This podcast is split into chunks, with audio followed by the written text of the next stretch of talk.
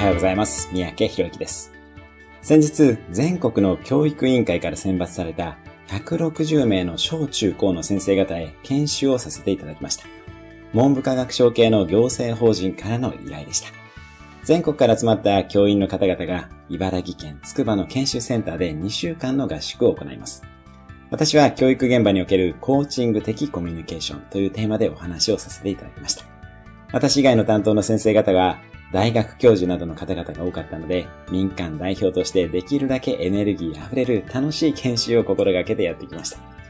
感じたことは、教員の方にしろ、誰にせよ、こうやって自分の職場から離れて新しい仲間と学ぶことの重要性です。おすすめは少なくとも年収の10分の1、そして可処分時間の10分の1を新しい仲間との学びに当てることです。